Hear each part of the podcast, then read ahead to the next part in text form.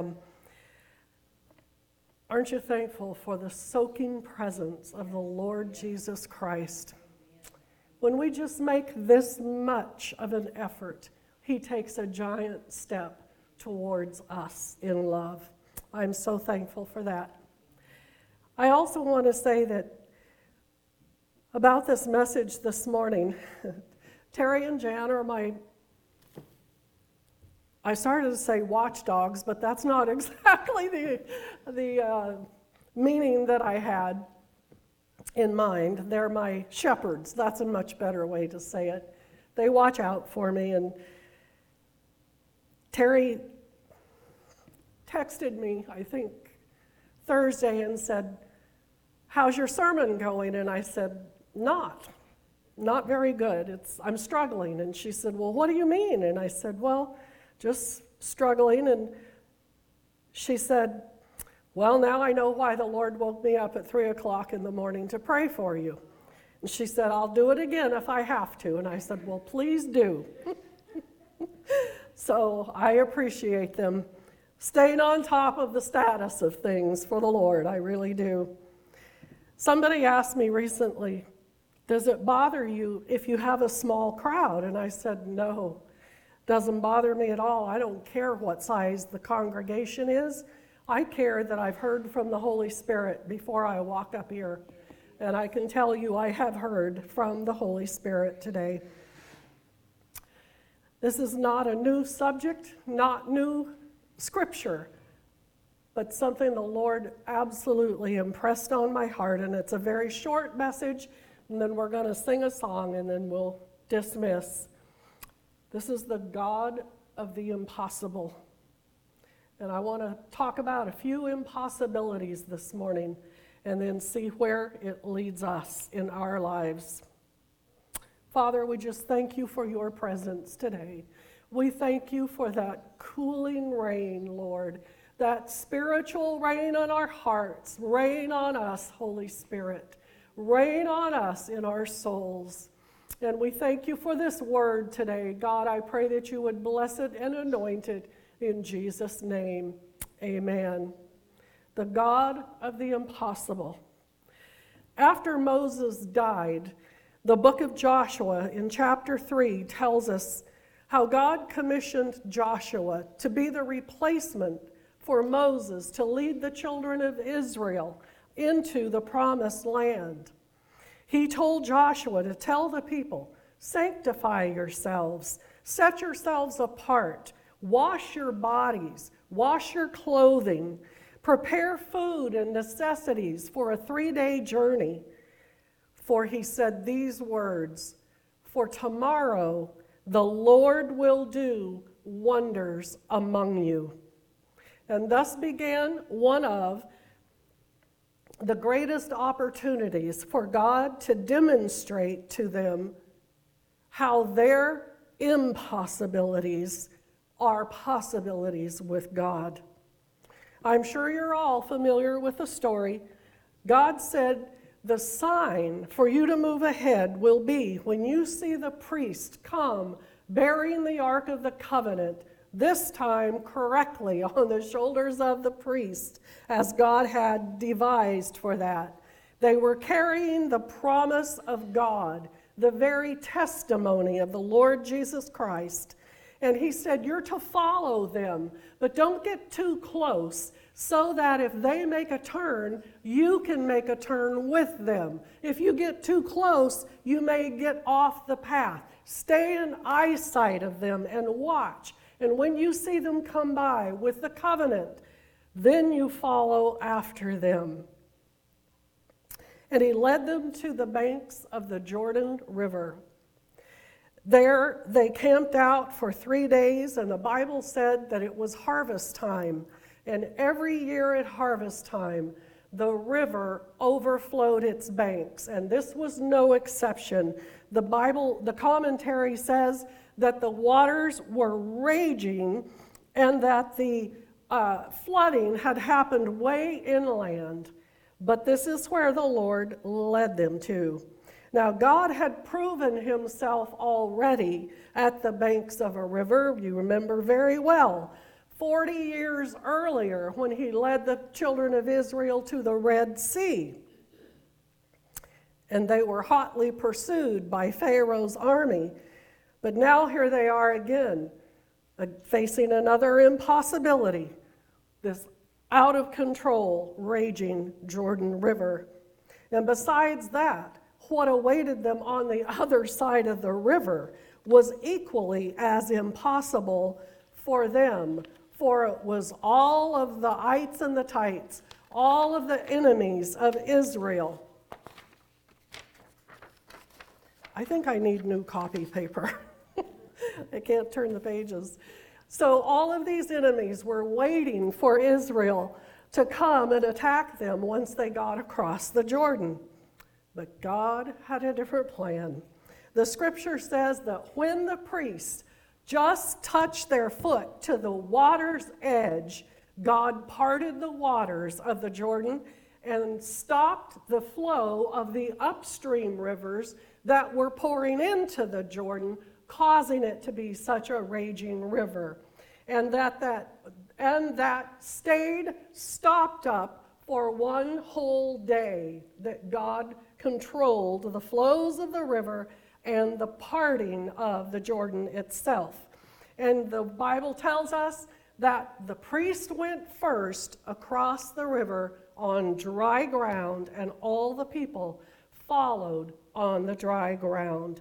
And Joshua told the people in verse 10 This was done so that you will know that the living God dwells among you, and that he will without fail these are the very words from verse 10. He will without fail drive out from before you all the inhabitants of the land that God has promised to you. And the last verse in chapter 10, verse 17, and the priests that bear the ark of the covenant of the Lord stood firmly on the dry ground in the midst of the Jordan and all the Israelites passed over on dry ground until all the people were passed clean over the Jordan, the God of the impossible. In Genesis chapter 12, verse 14, God asked Abraham a question. He said, Is there anything too hard for the Lord? At the appointed time, I will return to you according to the time of life, and Sarah shall have a son. And in chapter 21, verses 1 and 2, the Lord visited Sarah as he had said, and the Lord did unto Sarah just as he had spoken. For Sarah conceived and bare Abraham a son in his old age at the set time of which God had spoken to him. Impossibility after impossibility. Sarah was old. She was at least 60 years past childbearing age, and Abraham was far too old to even father a child. But God had made a promise to Abraham, and how many knows God always keeps his promises? He said, Certainly I will bless you. I will multiply your descendants beyond number, like the stars in the sky and the sands on the seashore. Your descendants will conquer the cities of their enemies. There's nothing impossible with God. We know this because in the book of Mark, chapter 10, verse 27, our very Lord Jesus said these words of his Father God With men, it is impossible, but not with God. For with God, all things are possible. We've read example after example of impossibilities for man, but they've become possible and reality with the hand of God. In fact, I would go so far as to say that God operates only in the realm of impossibilities when he's dealing with relationship to man. We're weak. we forget, we doubt, we question, we get so absorbed with outside influences that convince us that somehow our impossibility is different or too hard or God can't or won't pay attention to our impossibility.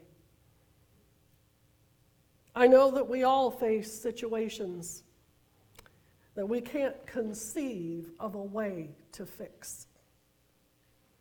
Sarah and Abraham had a promise for their most of their lifetime, yet it was impossible without the hand of God. That's one of the most amazing miracles in the Bible, in my opinion. Two beautiful people had a beautiful life together, but one thing was missing the very thing that God Himself promised to them. And without His hand of intervention, it could not physically, possibly have happened. and that's so with men, it's so with us. May not be having a child in your 90s, of course. Whatever it is, God is the God of possibilities. Nothing is impossible with Him. Claire and Evan, would you mind passing out these papers right here, please? The Lord woke me up Thursday morning with this song going over and over in my heart. And I didn't really know what to do with it. And I just, I really prayed and I studied, and you know, the song is old. You'll recognize it as soon as you see it. But it says, Do you have any rivers that you think are uncrossable? Joshua did, and he was responsible for a whole nation to get across that uncrossable river, an impossibility. A few mountains that you can't tunnel through? I do. I still have a permit that's hung up in Never Never Land between the architect, who I found out just two days ago. Thank you, sweetie. You can just put them back down on the table. Thank you. This architect, he's the structural engineer, not the architect, excuse me, the structural engineer that Jim used for many years. He's 85 years old. He retired two years ago, and he's been in the hospital much of that time. But the architect chose him to do the revision on the plan when it had to be revised. He did the original structural sign off on it, and Mark is the architect. He took it back to George several weeks ago, and George was in the hospital. And he talked to him two days ago, and he said, George, I know you're really, really tired, and I know you've been sick. But this is for the wife of Jim Haynes. And he said, Well, why hasn't Jim called me? And Mark said, He died two years ago. And George said, I don't care how bad I feel, I'm going to do it, and I will get it done as soon as possible. So Mark can send it back to the city. And Mark said, My plan is no later than the 1st of November to get this back to the city with all the thoughts, um, I's dotted and T's crossed. It's an impossible river for me to cross. But God has a plan, God has a way that I don't know anything about. And I know that you've brought your river and your mountain to God many times, so have I. And we don't always understand these things. But here's what I'm praying that we will be stunned at the ways that God crosses the rivers and opens them for us to cross. And He makes the tunnel through the mountain that we cannot. We're weak, as I said. We forget. We don't you know, we, we just see what's in front of us. But God sees the whole, and He sees the plan as an entire plan, just as He did with Sarah and Abraham. He knew all along what His plan was. He knew it when Abraham took Isaac to the mountain and said, I'm going to sacrifice to the Lord. He knew it then. He knew it way back when. Just as Joshua told the people, for tomorrow the Lord will do wonders among you. That's what I'm asking the Lord to do this morning. We're going to sing this song. Be of good courage. God spoke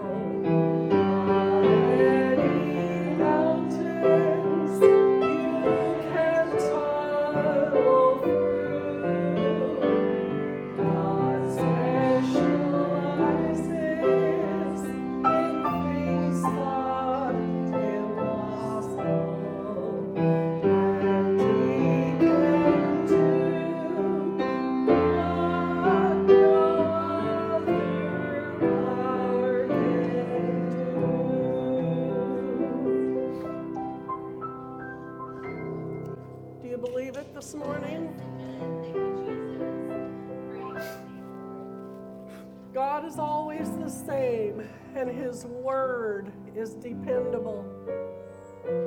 He'll make a way through the waters for you. Life situations by Him are amendable. I love that. Mountains and hills, He will part them for you. Will you stand this morning?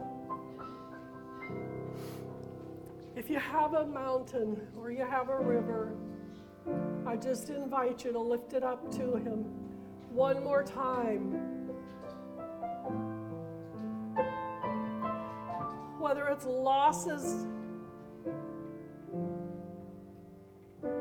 you know, when Jesus told the disciples, I believe it was Peter, in Mark 10, he was talking about the rich young ruler when he said that all things are possible with God. Because he had said how difficult it would be for a rich man to get into the kingdom of heaven. And Peter said, But Lord, how are we going to be saved if it's so difficult? And Jesus said, With man, it is impossible, but with God, all things are possible. And he went on to say, Peter said, But Lord, we've left houses and lands and mothers and fathers and children, and we've left everything to follow you. And Jesus responded and said, There's never been a man who's left all these things who wasn't given back a hundredfold here in this life and in the life to come. He's got it covered no matter how uncrossable the river looks, no matter how dense and high the mountain seems, with God, all things are possible. Father, we just thank you today that your word never, ever changes. And Lord, you've spoken that to us here in this congregation that your word is a sure, eternal word, and that we can stand on it. And that your word, Lord, amends the situations that we face in this life.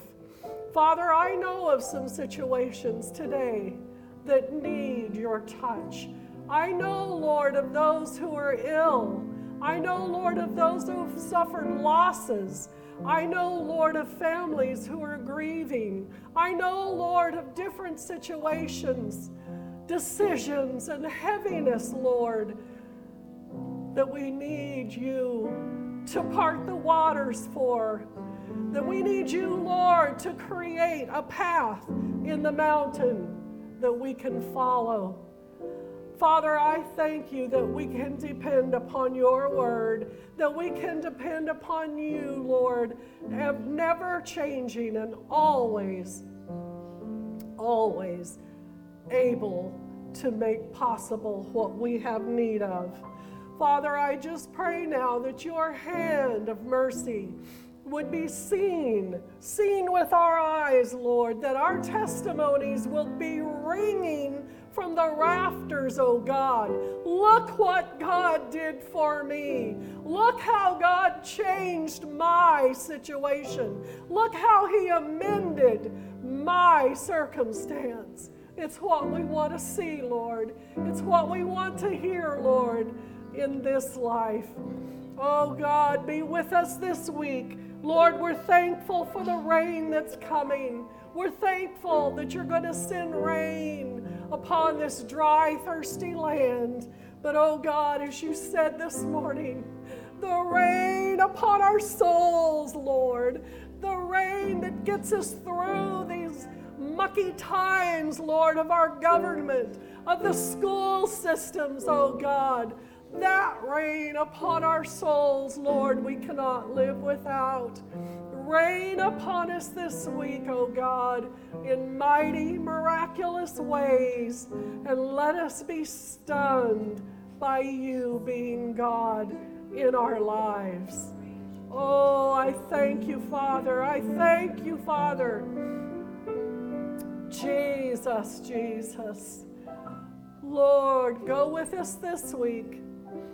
Reign in our hearts by the Holy Spirit. In Jesus' name we ask. Hallelujah, hallelujah, hallelujah.